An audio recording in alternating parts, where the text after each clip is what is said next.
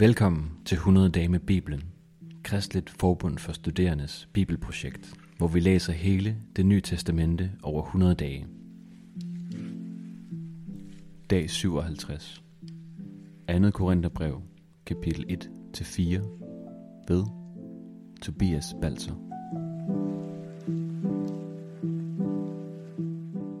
Der er to ting, jeg har lyst til at fremhæve i stykket til i dag. Det ene, det er det, som Paulus selv starter sit brev med. Det er lidt interessant, den måde Paulus starter sit brev. Korinthermenigheden har været præget af splittelser og uenigheder. I sit første brev til Korinthermenigheden, der har Paulus anklaget dem for flere ting. Han har anklaget dem for at dele sig op i partier, altså nogen, der tilslutter sig Paulus, nogen, der tilslutter sig Kefas osv.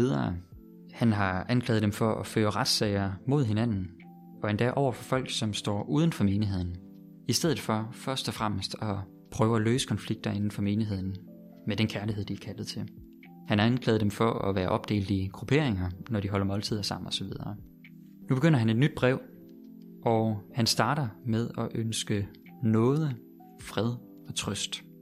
Og Paulus han ønsker ikke bare trøst som sådan en øh, vag forestilling om trøst, eller en eller anden, et eller andet fint og abstrakt ønske, man kan give nogen, når man sådan, jo, men jeg kan da godt ønske dig trøst, men, øh, men man ved ikke sådan helt konkret, hvor det skulle komme fra, så kan man holde sig til et, til et fint abstrakt ønske. Det er trøst fra al trøst Gud. Det er det første, jeg synes, vi skal stanse ved.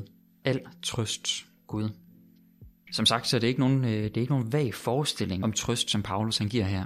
Han nævner endda, at, at han selv i provinsen Asien har været så langt ude i trængsel, at han faktisk havde opgivet håbet om at bevare livet.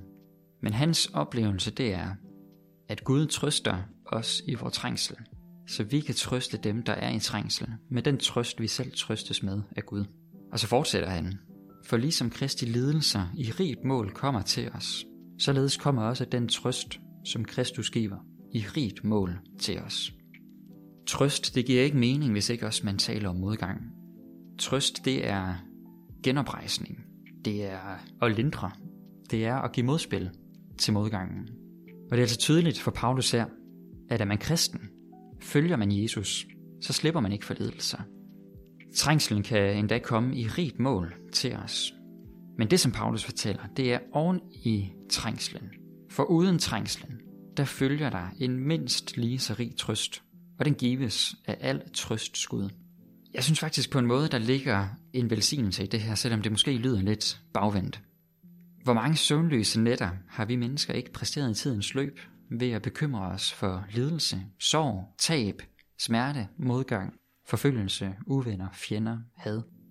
Vi kan bruge enorme mængder energi på at bekymre os for trængsel, på at udtænke smarte eller mindre smarte planer for, hvordan vi kan undgå trængsel. Nu opmuntres vi. Ikke ved at høre, at vi ikke har noget at bekymre os om, men at der for al modgang findes en tilsvarende trøst. Vi kan altså se livet i møde. Realistisk kan man måske sige.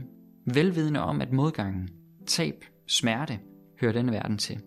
Og så kan vi vide, at al trøst skud vil trøste os. At vi hos Gud har en dyb brønd af trøst. Jeg vil hive en til ting frem fra de her kapitler. Og det er, at Paulus taler om Kristi triumftog. Det har været et billede, der har givet ekstremt god mening i, øh, i hans samtid. Det er store sejrs triumftog, der bliver ført ind igennem byerne, når, når en krig har nået sejr, og man vender sejr hjem og hyldes. Paulus skriver, at vi kristne er Kristi vellugt for mennesker. Vi, vi føres frem i Kristi triumftog. Altså det er Kristi sejr, vi hylder. Vi går med i triumftoget. Og i det triumftog, der er vi Kristi vellugt for mennesker. Når vi følger efter Jesus i hans sejr, så fører vi altså et glimt med af Kristus, der hvor vi fører sind. Jeg kan ikke lade være med at tænke, at det hænger sammen med det, som Paulus sagde før. At vi trøstes i al vores trængsel, så vi kan trøste dem, der er i trængsel. Måske vi kristne kan gå foran i og finde trøst i vores trængsel. Finde ud af, at der er en trøstens Gud, en alt trøst Gud. Og det må vi føre videre til andre mennesker, også dem, som ikke kender ham. Og være kristi vellugt for mennesker.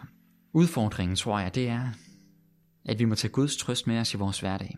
Søge trøst hos ham i bøn og i hans ord, når vi oplever modgang og trængsel.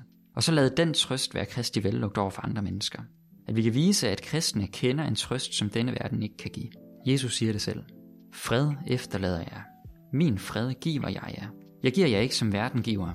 Jeres hjerte må ikke forfærdes og ikke være modløst. Hvis du har lyst til at følge vores læseplan, eller har lyst til at støtte vores arbejde med at formidle Bibelen, så gå ind på kfs.dk 100-dage, eller følg linket i episodebeskrivelsen. Tak, fordi du lytter med.